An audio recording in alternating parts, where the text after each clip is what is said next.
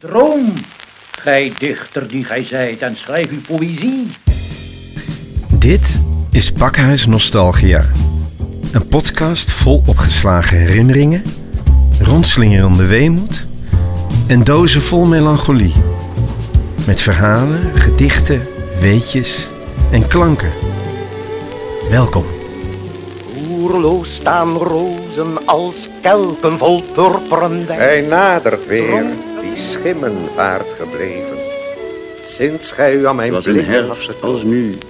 De herfsten keren, maar niet de harten. Jongens, naar- leef van poëzie. Maar haast u, want het kan verkeren.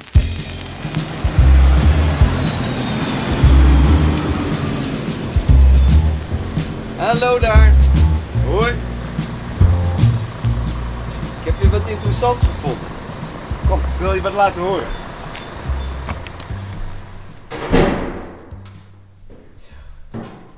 Hier weer naar boven. Je kent de weg inmiddels wel, hè? Daar die deur. Zo, daar zijn we weer. Hier tussen al die glimmende 78 toerenplaten, zie je? Stapels knisperende knipsels, planken vol bundels, mappen en boeken. Maar in plaats van dat we hier weer willekeurig in de ronde gaan struinen, wil ik je vandaag iets aparts laten zien. Kijk, dit vond ik terug in dat eh, donkere hoekje daar. Heel lang niet gezien. Een cassettebandje dat ik 45 jaar geleden opgenomen heb. En dat ik al bijna net zo lang niet gedraaid heb. Misschien maar één keertje. Maar daar werd ik niet bepaald gelukkig van. Sterker nog, een klein jeugdtraumaatje is het wel. Hoe dat zit, dat vertel ik straks. Maar eh, laat ik het eerst eens hier in het apparaat stoppen en eh, luisteren.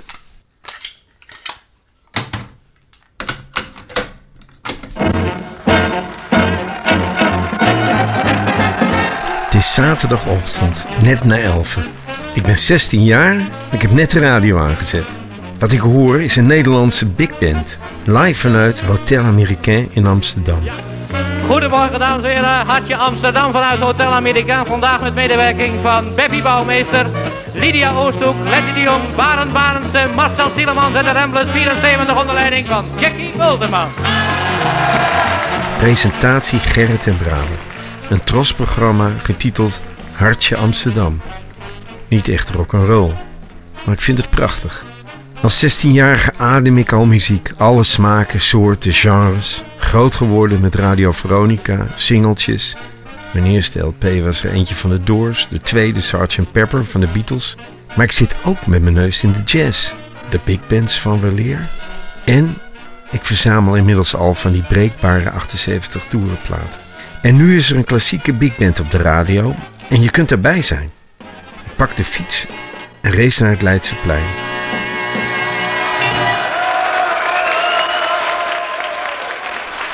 Als ik naar binnen loop, overvalt me een ongelofelijke sensatie. Voor de eerste keer in mijn leven hoor ik een voltallig orkest spelen. Met open mond zoek ik een plekje, diep onder de indruk van het hele radiocircus en het orkest.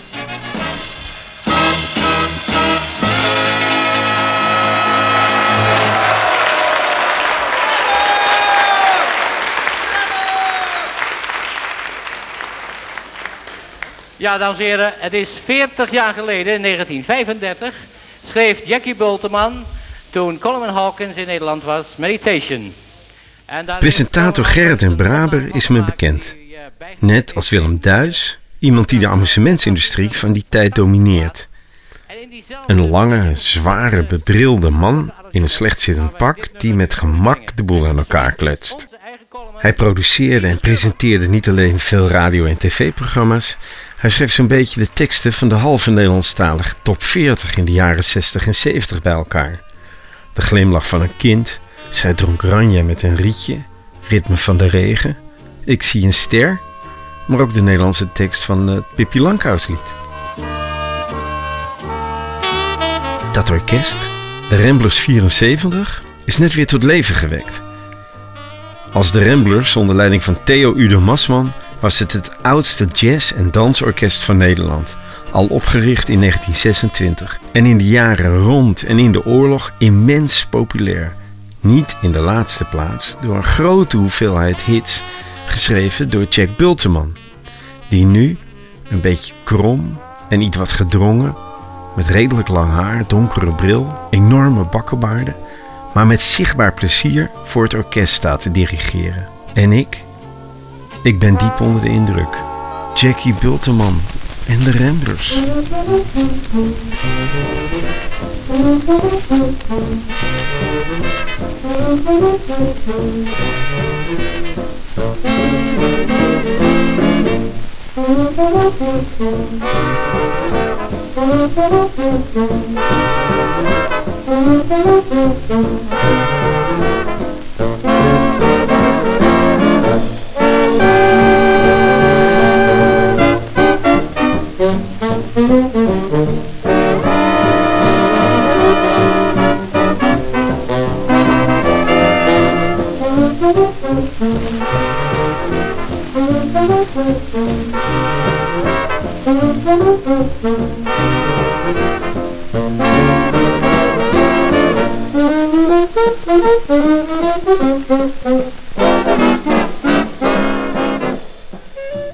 plaat die je hoort is er eentje van de stapel 78 Tour Ramblers platen die ik hier in het pakhuis heb liggen. Eh, geschreven door Jack Bulteman, net als alle andere muziek die je in deze podcast hoort. Bulteman, Jack Bulteman. Een naam die in een stoere jeugdroman niet zou misstaan. Een on-Nederlands talent. Een creatieve duizendpoot. Ik durf te beweren dat als hij in de Verenigde Staten was geboren, dat hij zeker een tweede Irving Berlin was geworden. Jack, de orkestleider, de platenproducer, arrangeur, componist, tekstschrijver en kinderboekenschrijver. Maar ook trompetist, pianist, accordeonist. Hij werd op 27 september 1909 geboren als zoon van een officier bij het leger des Heils. Over zijn jeugd herinnert hij zich in een interview in 1975. Het was in mijn jeugd helemaal niet de bedoeling geweest dat ik in de muziek mijn brood zou gaan verdienen. Wij woonden in Amsterdam, waar mijn vader officier was bij het leger des Heils. Tot mijn veertiende jaar ging ik zondags altijd met hem mee. Ik heb het trompet leren spelen, ik kreeg vioolles, ik speelde in een band van het leger des Heils. Als twaalfjarig jongetje ben ik ooit nog eens in een rood vestje alsmaar trompetterend de straat opgestuurd. Ik wilde per se naar het conservatorium, maar mijn ouders vonden het nogal zondig, geloof ik. Ik moest van hen naar de HBS. Nou ja, daar heb ik me uiteindelijk ook best geamuseerd. Op de HBS kreeg ik in de gaten dat schrijven ook erg leuk was.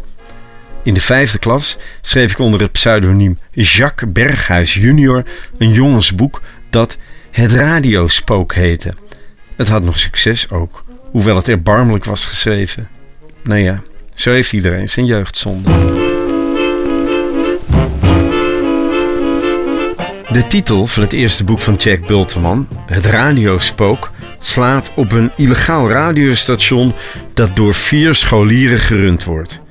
En die vier, twee jongens en twee meisjes, zijn dan ook nog eens de populairste, hipste, slimste, mooiste, muzikaalste van de hele klas. En die klas, die is ook nog eens idolaat van het viertal. Ja hoor. Jackie Bulteman zelf was ook eh, best bij de tijd. Getuige dit boek, geschreven in 1928. Want uh, pas negen jaar eerder, in 1919, werd voor het eerst een radioprogramma in Nederland uitgezonden door meneer Itzeda in Den Haag. En pas drie jaar eerder, rond 25, ontstaan de eerste omroepen. Zijn volgende boek, dat hij zo rond zijn twintigste in 1929 schreef, was zo nodig nog moderner. De televisiekelder over tv, die pas in 1951 van start ging in Nederland. Uit Het Radiospook, modern jongensboek, door Jacques Berghuis junior, pseudoniem van Jack Bulteman. Nu, Willy, zei mevrouw Bra terwijl ze haar bondmantel dichtmaakte. We gaan hoor. Hoe laat denkt u thuis te zijn? vroeg Willy. Ik denk dat die revue om een uur of elf afgelopen is, zei vader. We zijn dus niet voor half twaalf thuis. Maar jij kunt naar bed gaan wanneer je wilt hoor, voegde de moeder eraan toe. We hebben een sleutel. Maak je niet te veel herrie met die jongens die komen. En wil je ze zeggen dat de piano nog langer mee moet dan vandaag? Ik zal eraan denken hoor, lachte Willy. Bonjour Willy, zei moeder. Adieu hoor, zei vader. Dag, antwoordde Willy. Ziezo, nu was hij alleen thuis. Om half acht zouden er nog drie jongens met hun muziekinstrumenten komen en ze zouden zich vanavond met z'n allen wel zo amuseren als zijn ouders in het Paleis voor Volksvlijt. Fred zou piano spelen. Eigenlijk was Hanny pianiste van de school jazzband, maar bij gelegenheden als deze werden er nooit meisjes uitgenodigd. Er waren ook nog een paar andere dingen die besproken moesten worden. Louis de Vries kwam met zijn drie saxofoons. Hij had ze in soorten. Frans van Wezel zou als gewoonlijk de cellopartijen vertolken. En Willy zou een en ander met slagwerk aanvullen. Het beloofde een alleramusantst avondje te zullen worden. De bel deed veronderstellen dat de eerste van de vrienden er reeds was. Willy deed open. Het was Fred. Hallo Fred, riep Willy van boven aan de trap. Kom erin, man! Freddy hees zich de trap op, hing zijn kleren aan de kapstok en ging de kamer binnen. Zo, Wil, zei hij, is er nog niemand? Nee, maar ze zullen zo wel komen, antwoordde Willy. Ga zitten. Fred nam plaats in een van de fauteuils. Wat dacht je? vroeg hij. Zouden we vandaag nog uh, spoken? Ik weet het niet, antwoordde Willy. Het is wel een gewaagde grap, vind je niet? Dat uitzenden van dansmuziek is helemaal nogal gevaarlijk. Ja, knikte Fred, als er iemand dicht naast je woont die net bij toeval het programma door de ether en gewoon door de lucht hoort, dan zit je erin. Als we zacht spelen, zei Willy, en dan bovendien heel kort, geloof ik dat we het wel kunnen proberen. Ik geef toe, het is en blijft gevaarlijk, maar de een of andere dag lopen we er toch in. We moeten proberen dat zo lang mogelijk uit te stellen. Laten we in ieder geval beginnen met een bespreking. Dat is een idee. Laten we een officiële opening van de zender hebben. Dan doen we net of de voorgaande uitzendingen slechts proefuitzendingen waren en we nu pas echt beginnen. Weer ging de bel. De saxofonist en de cellist van de band bleken tegelijk te komen. Ook zij waren weldra in de kamer geïnstalleerd. Laten we nu de zender inschakelen, zei Willy. Ik ga even naar mijn kamer en dadelijk ben ik weer bij jullie terug. Willy ging naar boven en maakte met het sleuteltje dat diep uit zijn portemonnee tevoorschijn kwam een kastje open waarin een radiotoestel bleek te staan dat even goed een ontvanger als een zender had kunnen zijn. Een paar draden moesten aangesloten worden waarna het toestel klaar was om te werken. Een zwart geverfd apparaat, een door Willy zelf gefabriceerde microfoon nam hij mee naar beneden, naar de studio. Er zat een knop aan de microfoon waarmee men deze naar verkiezing met een zender verbinden en ervan afsluiten kon. Willy plaatste het apparaat in de kamer op de tafel. Zijn jullie klaar, jongens? vroeg hij. De jongens knikten. Daar gaat hij dan, zei Willy. En hij draaide het knopje om. Hallo, hallo, sprak hij met enigszins veranderde stem. hier is HRS, het radiospook te Amsterdam. Golflengte 875 meter. Ik herhaal, het radiospook te Amsterdam. Golflengte 875 meter. Goedenavond, dames en heren. Hedenavond zullen wij den HRS-zender officieel openen. Tot op heden heeft u reeds verscheidene uitzendingen van ons kunnen horen, doch dit zijn slechts proefnemingen geweest. In de toekomst zullen we echter overgaan tot het uitzenden van meer regelmatige programma's, hoewel deze voorlopig nog slechts van zeer korte duur zullen zijn, met het oog op de nasporingen van onze vrienden van de Post- en Telegraafdienst. Indien er, wat niet onmogelijk is, de zulken onder ons gehoor zijn, dan brengen wij hun hierbij onze meest hartelijke groet. Thans, dames en heren, gaan we over tot de opening van de zender. Ons HRS-orkestje zal voor u spelen Het Radiospook, Foxtrot van Henry Dupork. Nog even merk ik op dat u thans luistert naar het Radiospook te Amsterdam op een golflengte van 875 meter. Thans het orkest. Willy zweeg, plaatste zich bij zijn slagwerk. Fred gaf een aanvangsteken. Het orkestje begon. De foxtrot werd beter gespeeld dan tevoren. En in de verte meenden de jongens na afloop van het stukje zachte applausjes te horen.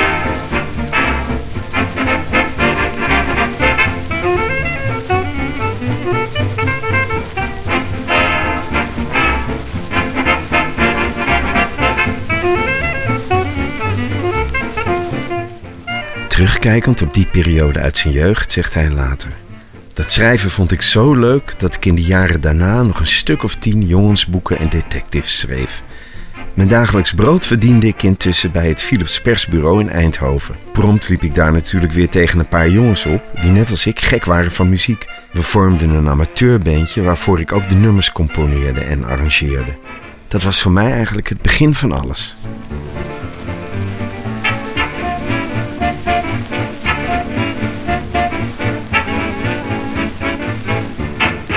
Jack werd dus muzikant. Eerst als amateur in de Mixed Pickles, waarvan hij pianist was, en later in een eigen orkestje, de Blue Bees. In 1933 kwam hij bij het orkest van John van Bruck, waar hij uh, trompet speelde.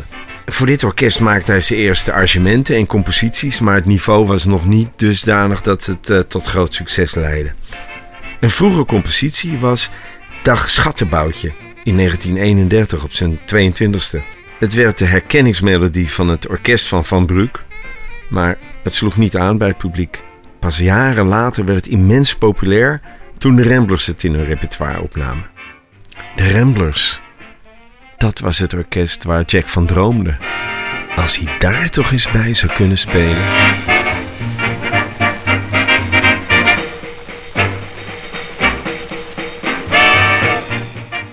Die Ramblers waren inmiddels hartstikke bekend geworden. Ze bestonden sinds 1926 en vanaf 1933 hadden ze een vast contract met Vara Radio. In 1935 hebben ze een nieuwe trompetist nodig. Ze horen een radio-uitzending van het orkest John van Bruck. En daar speelde een trompetist zo virtuoos en zo jazzy. Die moeten we hebben. Ze informeren en het blijkt Jack Bulteman te zijn. Jack wordt gebeld door orkestleider Theo Ude Masman en krijgt gelijk een contract aangeboden. Als hij begint op 1 mei 1935 en dan gaat met ze repeteren, valt hij onmiddellijk door de mand. De trompetist die ze door de radio hadden gehoord bleek niet Bulteman te zijn, maar de virtuoos Sam Nijveen, die twee jaar later alsnog bij de Ramblers zou komen. Na een week wordt Jack Bulteman dus al ontslagen. Maar hij heeft meer noten op zijn zang. Hij weet Theo Ude Masman te verleiden met zijn enorme kunnen als arrangeur. En hij mag toch blijven. Niet als eerste, maar als tweede trompetist. En dan komt er een enorme kans voor Jack. De beroemde Amerikaanse saxofonist Coleman Hawkins komt naar Europa met het Britse orkest van Jack Hilton. Ze maken een tournee. Ze doen eerst Nederland aan, gaan dan door naar Berlijn, maar het is 1935, weet je nog. De nazi's zijn aan de macht in Duitsland. En vanwege zijn donkere huidskleur komt Coleman Hawkins Duitsland niet in. Theo Ude Masman vertelt erover later. Bepaalde omstandigheden leidden ertoe dat we Hawkins van zeer nabij leerden kennen. Hilton ging namelijk met zijn orkest naar Berlijn, maar mocht onder geen voorwaarden Hawkins meebrengen. Het culturele pijl der Berlijners mocht eens al te zeer geschaad worden. En zo zat Hilton een beetje met Hawkins in zijn maag. En toen ik s'avonds na de voorstelling gezellig met Hilton zat na te praten, was mijn voorstel om Hawkins gedurende zijn Duitse tournee zo lang over te nemen hem eigenlijk bijzonder welkom. En zo geschiedde het dat in februari 35 's werelds grootste tenorsaxofonist acht dagen deel uitmaakte van de Ramblers. Bovendien arrangeerde ik met Decca een extra grammofoonplatensessie waarin wij de beste nummers uit ons repertoire met Hawkins vastlegden. Dit alles bij elkaar was een geweldige reclame voor ons. De buitenlandse pers wijde er lange artikelen aan. Kortom, de Ramblers werden voor vol aangezien. En Jack Bulzeman, net een van de nieuwe Ramblers, ziet zijn kans schoon en schrijft een compositie speciaal voor Hawkins. Zijn kostje is gekocht.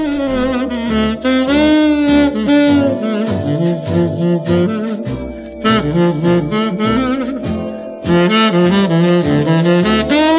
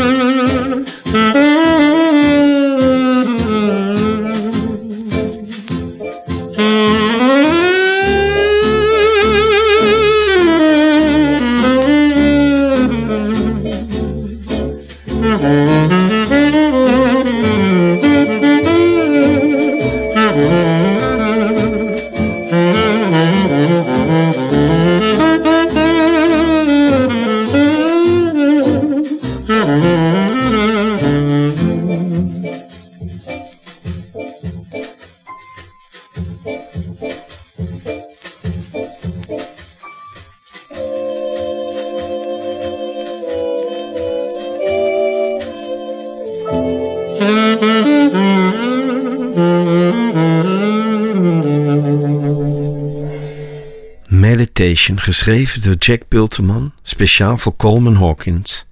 Het is 26 augustus 1935, nog maar net bij de Ramblers, en Jack Bulteman maakt het ene hoogtepunt na het andere mee. Want wat wil het geval? Op dit moment zijn ook de Boswell Sisters in Nederland. Een immens populair trio uit de Verenigde Staten. Drie zingende zusjes. Maar dan jaren voordat we van de Andrew Sisters zouden horen. De Boswell Sisters, hogeschool jazz, waanzinnig muzikaal. Ze zijn voor de tweede keer in Nederland en ze logeren in Hotel Hamdorf. Precies de plek waar de Ramblers vandaag met Coleman Hawkins het nummer van Jack hebben opgenomen. Got the got sweet. Come on down, just a little bit, Joyce. That babe, don't you know it? Come on show it, honey, don't feel blue. Come on down, do that dance. Call the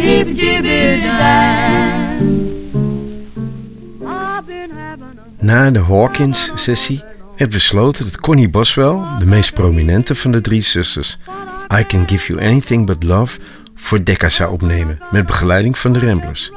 Het uit het hoofd begeleiden lukte niet zo best, zodat besloten werd om razendsnel een eenvoudig arrangement te schrijven. Jack schreef met behulp van Freddie Koen, een toevallig aanwezige medewerker van het tijdschrift De Jazzwereld, een arrangement voor het langzame gedeelte. En het snelle slotchorus werd vrijgespeeld. We stappen weer even terug in de tijd.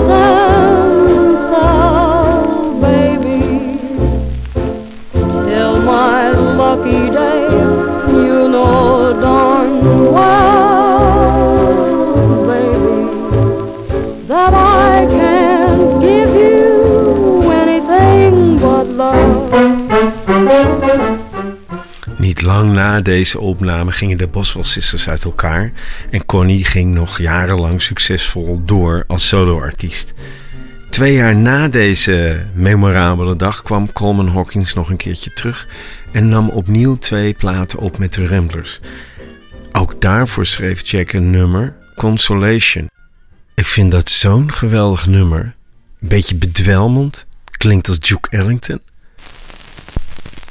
Moet je nou toch eens luisteren.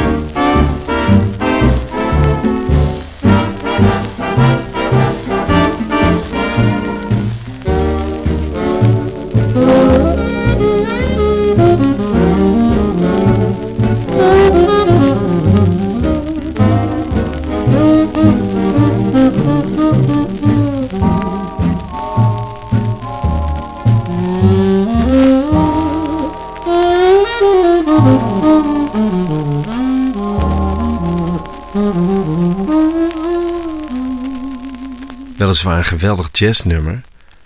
Maar die jongens in het orkest moesten ook een brood verdienen. En je moet je voorstellen dat jazz in de jaren 30 toch de alternatieve, progressieve popmuziek was.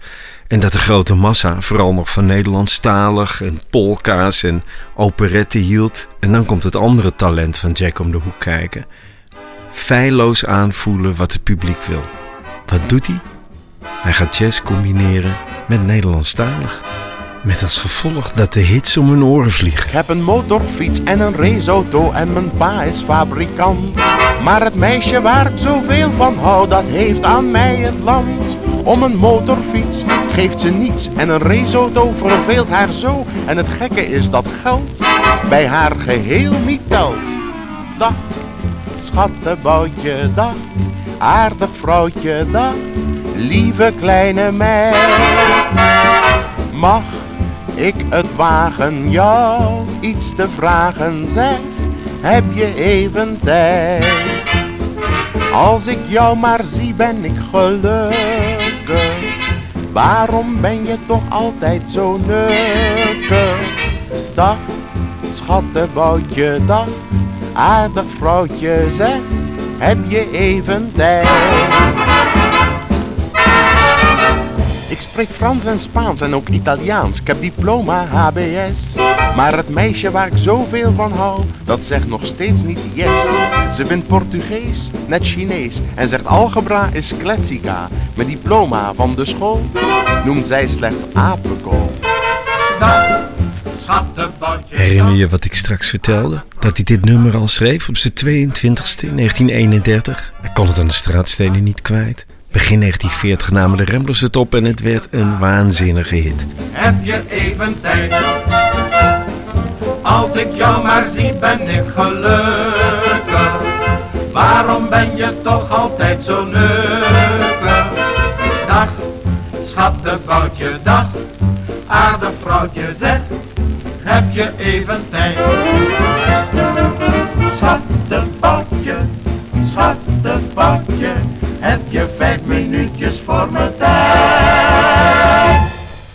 Was het gewoon big band swing, maar iedereen hield van die liedjes. Kende de teksten, zong ze mee. En Jack, die schreef zich drie slagen in de ronde. Niet alleen arrangementen en Nederlandstalige liedjes, maar ook instrumentale composities. Hele revues voor de band. Iemand die dus niet alleen muzikaal heel onderlegd is, maar ook een heel goed marketinggevoel heeft. Weet wat het publiek wil. Zo'n soort multitalent zoals je dat later ook bij iemand als Paul McCartney tegenkwam. Jij stond op een tram te wachten Ik zag je in de verte staan. Toen keek ik je aan, je lachte. Samen zijn we voortgegaan. Weet je nog wel, die avond in de regen, het was al vlak voor negen en we liepen heel verlegen samen. Onder moeders paraplu.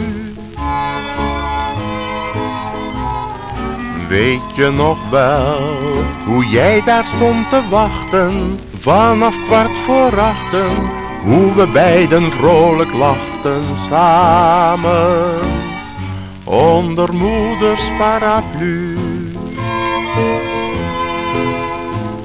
Je wangen waren nat en je haar was nat.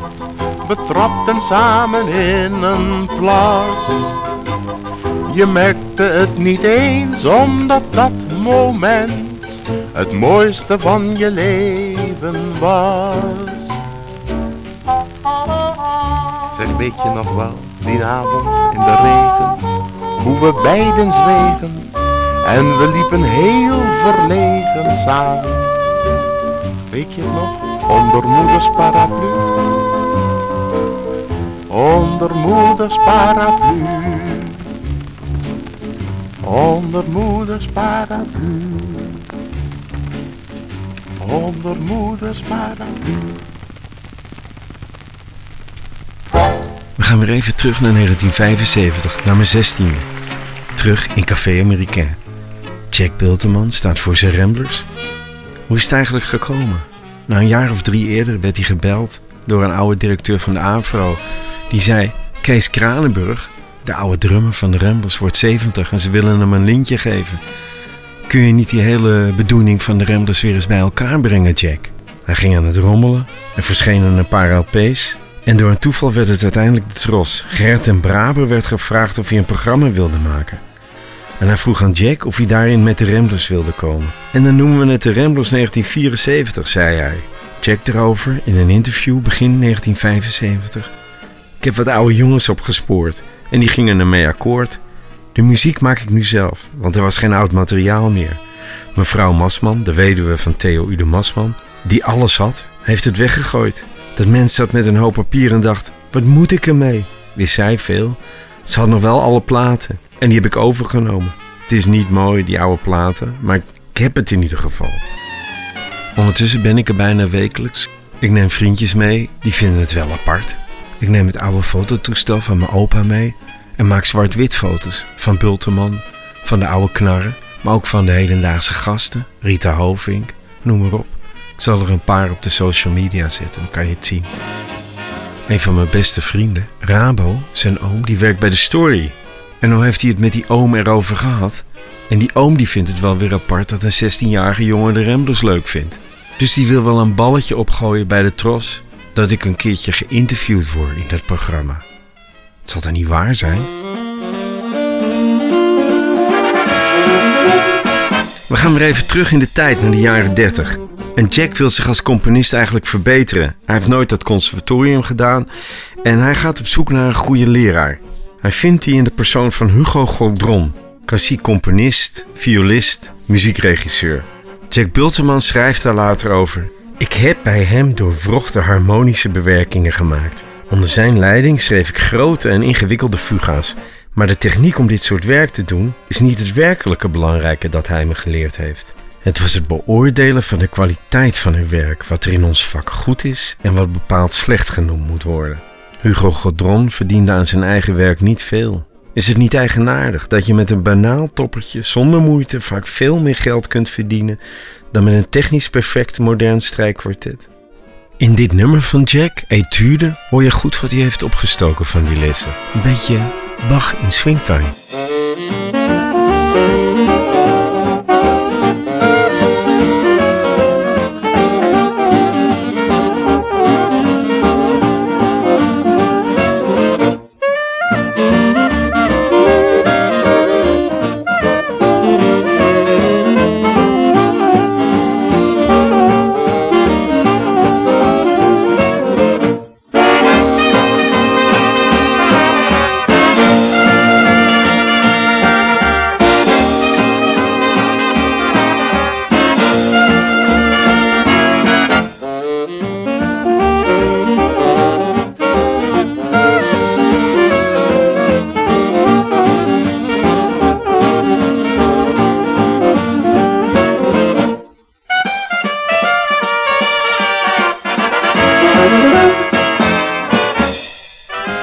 Jack was dus inmiddels goed geschoold, maar dat wil niet zeggen dat hij andere muziek ging schrijven.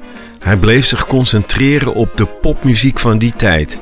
En dat legde de Ramblers geen windeieren. Ze verkochten ontzettend veel platen, waren constant op de radio te horen, maakten de ene tournee naar de andere uitverkochte zalen. En de liedjes van Jack werden door iedereen meegezongen, meegefloten. En daarbij kwam ook nog eens dat hij op maat schreef voor alle muzikanten in het orkest. Iedereen kreeg nummers waarin hij kon floreren. En wie daarbij vooraan stond was vaak Kees Kranenburg, de drummer. Hoewel hij wel van één nummer gek geworden zal zijn. Met name vanwege de vraag die hij miljoenen keren in zijn leven gekregen zal hebben. Wie is Loesje? Wie is Loesje? Wie is toch dat snoesje? Loesje is het snoesje van de drummer van de band.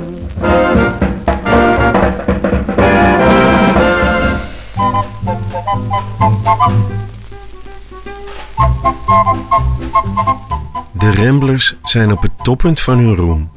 Maar het is duidelijk dat de donkere wolken boven Europa hangen. Mei 1940 vallen de Duitsers Nederland binnen. De Ramblers spelen vooralsnog vrolijk en ongestoord verder. Twee van de muzikanten zijn Joods. Sal Doof en Sam Nijveen.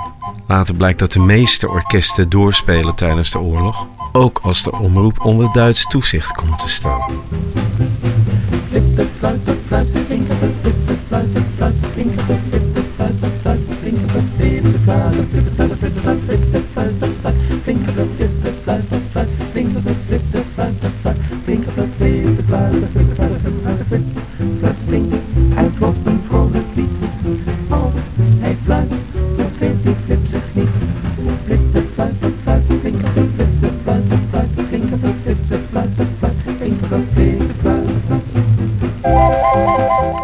Theo Ude Masman was anti-Duits, maar speelde wel door. Hij deed het voor ons eigen zeggen om zijn jongens te beschermen om niet voor de arbeidseinsatz naar Duitsland te hoeven. En hij maakte zich sterk voor zijn twee Joodse orkestleden. Trompetist en violist Sam Nijveen zei erover na de oorlog. Ik weet wel dat Sal Doof en ik de laatste van de Mohikanen waren die in de studio liepen en dat het een heel rottige ervaring was om niet terug te mogen komen. Ik heb ook echt gejankt. Dat was niet best. Ik kreeg toen nog geldelijke steun van het orkest. Ik weet niet meer hoeveel dat was, maar in ieder geval lieten ze me niet barsten. En verder, voor de rest heeft, en wil ik weer zijn naam voorop zetten, Masman ons zo lang mogelijk gehandhaafd. Op een gegeven ogenblik waren we in Amsterdam en we speelden in het City Theater. Toen hing er een bordje voor de deur, verboden voor Joden. Ik dacht, nou is het afgelopen. Maar ik weet niet hoe lang wij nog gespeeld hebben, want dat gold niet voor Theo Ude Masman en de Ramblers. Wij zaten daar doodgewoon te spelen en verder voor de rest niks. En dan kwamen er in de pauze bijvoorbeeld Duitse oppergoden binnen met dikke onderscheidingen op de kraag. En die zeiden: Mensch, ja, een fabelhafte orkester. Sie müssen doch nach Duitsland komen. En dan kreeg ik ook complimenten voor mijn geweldige spel. En dan zei Theo: Ja, maar in Duitsland schijnen ze iets op hem tegen te hebben. Ik weet niet precies wat. Ja, dat was enorm. We hebben nog heel lang doorgewerkt.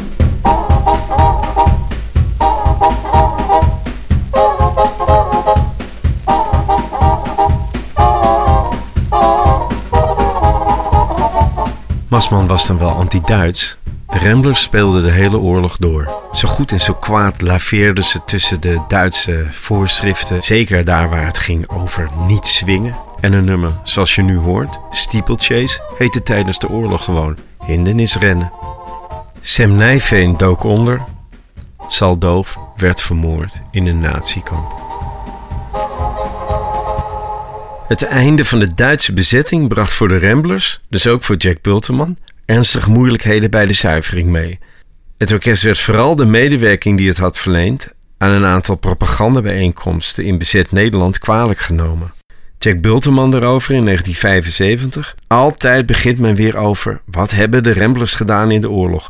De Ramblers hebben in de oorlog één ding gedaan dat echt verkeerd was. Ze hebben gespeeld voor frontzorg in Arnhem. Daar was Zijs Inkwart bij. We speelden, stel je voor, Amerikaanse muziek. Oorspronkelijk zei Theo, we doen het niet. Hij nam contact op met meester Den Daas van de omroep en zei... Nou moeten we spelen voor frontzorg, dat doe ik niet. Toen heeft Den Daas gezegd... Ik mag niet zeggen je moet spelen voor frontzorg... maar als je het niet doet, pakken ze het hele stelletje op... en kan je volgende week je repertoire in Duitsland spelen. Ja, wat moest je doen? Het was niet flink. Masman heeft beslist. Maar niemand was brutaler en meer anti-Duits dan hij. Is jammer dat het gebeurd is. De Ramblers trokken naar België, waar ze in Brussel en Antwerpen speelden voor militairen van het Amerikaanse bezettingsleger als US Army Band, met zeer groot succes. In die tijd werden maar liefst 50 nummers op de plaat vastgelegd, by permission of the American authorities. In januari 46 werd het verbod om in Nederland op te treden ingetrokken. De Ramblers konden weer voor de radio of in de zaal hun muziek ten gehore brengen. Ook Jack Bulteman ging mee terug. Maar hij bleef niet lang meer bij de band. Vanaf 1947 gaat het niet zo goed met hem.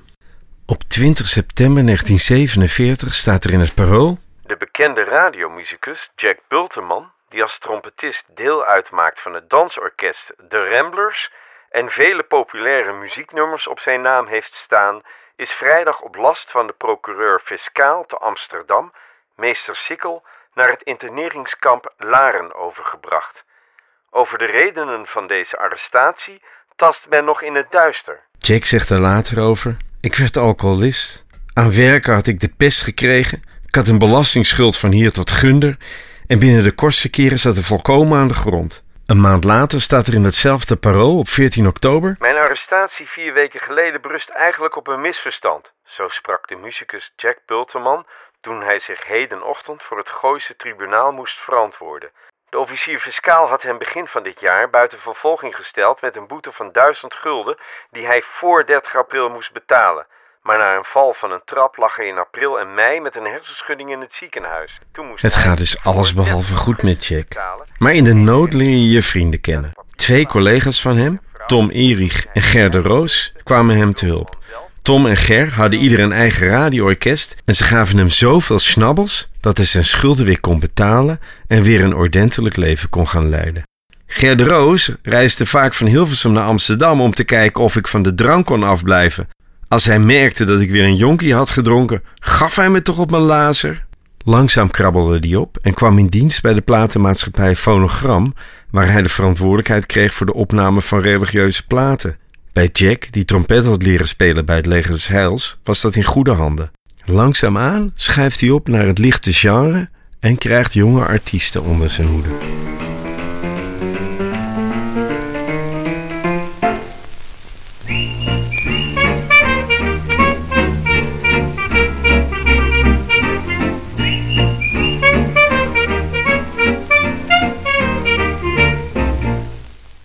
Theo Ude Masman en de Ramblers spelen door zonder Jack.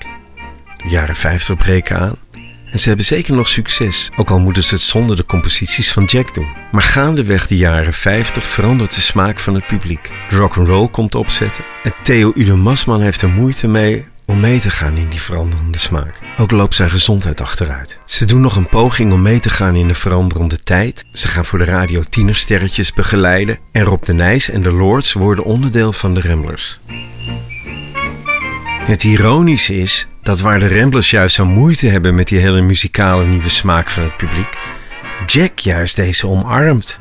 Inmiddels is hij een succesvol producer, componist, arrangeur en begeleider van tienersterretjes, zoals de Blue Diamonds, Ronnie Tober, Willeke Alberti en Anneke Kreunlo. Met de Ramblers gaat het duidelijk bergafwaarts. Theo Ude Masman is nog maar een schim van de man die hij ooit was. Zijn leiderschap wordt betwist binnen het orkest. En op 11 april 1964 is het afgelopen met de Ramblers. 38 jaar lang stond Theo Ude Masman voor zijn eigen orkest, waarbij hij iedere radio-uitzending en optreden afsloot met de gedenkwaardige woorden: Maar wij komen terug. En dit, dames en heren, is het einde van deze potpourri. Wij nemen nu afscheid van u met Farewell Blues, maar wij komen terug op nog vele andere grammofoonplaten. Het is zaterdagochtend en ik ben weer 16. Beneden bij de wc's loop ik Jack Bulteman tegen het lijf. Ik grijp mijn kans. Meneer Bulteman, mag ik alstublieft uw handtekening? Hij kijkt me qua jongensachtig aan en hij zegt: Op je handenbroek! Ik lach een beetje schaapachtig en ik heb mijn handtekening binnen. Maar ik begrijp ook dat hij hartstikke ziek is. In een achtergrondartikel over het programma uit januari 1975 lees ik... Bulterman, vierkante kop met bakkenbaarden, gezwollen onderkin, wild hemd, heeft iets jongensachtigs. Hij wil nog heel veel, rookt de ene sigaret naar de andere. Hij praat zonder stem, want zijn verkankerde keel wordt bestraald en daardoor nemen de bloedvaten te veel vocht op. Gaat wel over. Thuis zit hij naast de spreuk. Top niet, het komt toch anders. De story beschrijft het in die tijd op geheel eigen wijze als volgt. Wekenlang hield de Nederlandse showbusiness zijn hart vast. Zou Jack Bulteman zijn slopende ziekte overleven? De dokters sloten zijn sigaretten achter slot en grendel, want ze wisten dat Jack 80 sigaretten per dag rookte. Jack Bulteman kwam er bovenop. In plaats van 80 sigaretten per dag rookte hij er nu 50. Uit de story dus. Diezelfde story waar de oom van mijn vriend Rabo werkt, die inderdaad contact heeft gezocht met de Tros en die vinden het een aardig idee als ik in de uitzending kom. Mijn hemel. En nu zit ik daar op mijn beurt te wachten en helemaal dood te gaan. Echt, kan ik nog weg?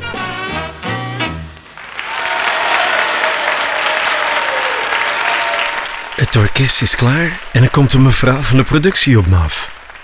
Of ik alvast wil meelopen? Oh, ik wou dat ik in de grond kon verdwijnen. Ik word naast Gerrit en Brabe neergezet en ik sta voor die volle zaal. Paniek, ik wil dit niet. Uh, naast mij staat een uh, jonge man, dames en heren, en uh, dat is Jan Hovers uit Amstelveen. Ja. Ja, u, dat, dat applaus kwam een beetje aarzelend en zo. Denken, wie is Jan Hovers uit Amstelveen? Maar Jan Hovers is een, ja, een verschrikkelijke Ramblers fan. Hij is 16 jaar, denk maar Jan. En loopt met plakboeken en allerlei toestanden en zo. En ik moet een beetje denken aan mijn eigen jeugd. Toen ik zo dolblij was dat ik een handtekening van Kees Kranenburg en van Marcel Tielemans kreeg. Uh, wanneer ben jij naar de Ramblers gaan luisteren, Jan? Nou, uh, na de Ramblers 74, dat kwam pas in januari, maar de gewone Ramblers, dat kan ik me niet meer herinneren. Dat voor het eerst. Het kwam van een huis mee. Mijn moeder die draaide die, al die platen en zo. Je moeder heeft toch platen thuis? Ja, voor 78 toerenplaten nog. Ja. Toen ben jij dus in januari gaan luisteren en toen ben je een plakboek gaan aanleggen, toen ben je hier gekomen? Ja, dat klopt, ja. Toen ben ik gelijk hierin gegaan. Nee. En je hebt alles nu verzameld wat er uh, na die tijd verschenen is. En ja. dat is nogal wat, geloof ik, hè? Ja. Je zou eens met uh, de heren van de fanclub kunnen spreken om te kijken of je nog wat meer kunt bemachtigen, want die hebben zo ontzettend veel. Maar wat trekt jou nou in deze muziek? Ja, wat trekt me nou? Ja, ik weet niet, hè. Het is, is, uh, dat krijg je mee, smaak gewoon. Je houdt gewoon van big bands en zo. En uh, nou, dan hou je vanzelf ook van de Ramblers. Ja. Je houdt van big band, zeg je. Jij houdt helemaal niet van pop? Nou ja, nee, niet zo erg. Ik vind het allemaal hetzelfde. Allemaal hetzelfde? Ja. En dat vind je van de Ramblers niet? Nee, zeker niet. Geen geval. Noem eens, eens even je smaaktesten. Noem eens een paar big bands op die jij goed vindt. Behalve de Ramblers. Nou, voornamelijk uh, Tommy Dorsey wel. Dat is de belangrijkste. Nou, dan verder gewoon uh, Clem Miller, Benny Goodman, Lionel Hampton. Gewoon de grote. Ja, ja. ja. Uitstekend. Nou, je bent uh, uit het goede hout gesneden kennelijk. En uh, wij zijn je dankbaar, goede vriend. Uh, wij gaan een nummertje. Ken je? Ja, ik ken ik al. Ja? ja? Ja. Gaan we voor jou spelen. Ruder Radie met Marcel Tielemans.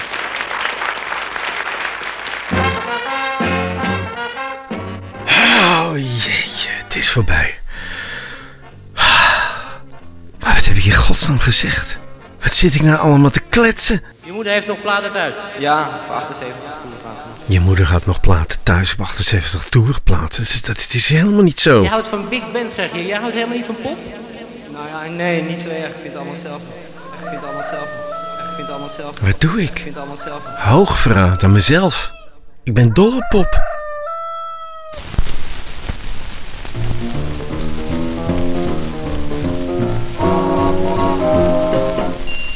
...27 mei 1977. Amsterdam.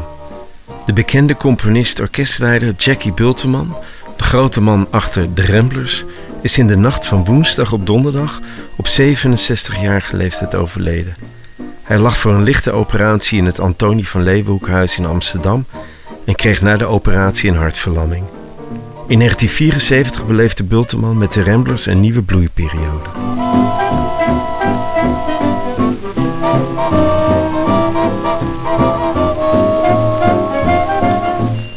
Toch wonderlijk hoe ik me ten koste van mezelf wilde aanpassen aan wat ik dacht dat van me verwacht werd. Een jeugdige zoektocht naar jezelf versus de wereld? Het cassettebandje kan weer in zijn doosje. Mijn puberschaamte is inmiddels al weggesleten. En ik kan al die jaren met een lichte glimlach op mijn 16-jarige ik terugkijken. En na deze bijna stichtelijke woorden en dit eerbetoon aan Jackie Bulteman, is het de hoogste tijd om hier de deur dicht te gaan trekken en weer naar huis te gaan. En als je buiten bent, kijk dan ook nog even achterom, hè? Dan zie je die enorme antenne hier bovenop het dak staan. Want in het pakhuis hebben we ook radionostalgia. 24 uur per dag muziek uit het tijdperk van de 78 toerenplaat. www.radionostalgia.nl Ik hoop dat je je weer vermaakt hebt in Pakhuis Nostalgia. En als dat het geval was, doe me een plezier en laat een paar sterretjes achter in je podcast-app. Dat helpt andere mensen deze podcast ook te vinden. Dan is er ook nog van Pakhuis Nostalgia de social media Facebook, Twitter en Instagram. Want daar plaats ik de plaatjes en foto's die te maken hebben met deze podcast. Verdere details en contactinfo vind je in de show notes. Nou, dan wens ik je al het goede en ik hoop je snel weer te zien. En in de geest van Theo Udo Masman zeg ik dan... Maar wij komen terug. Dag. En droom, gij dichter die gij zijt,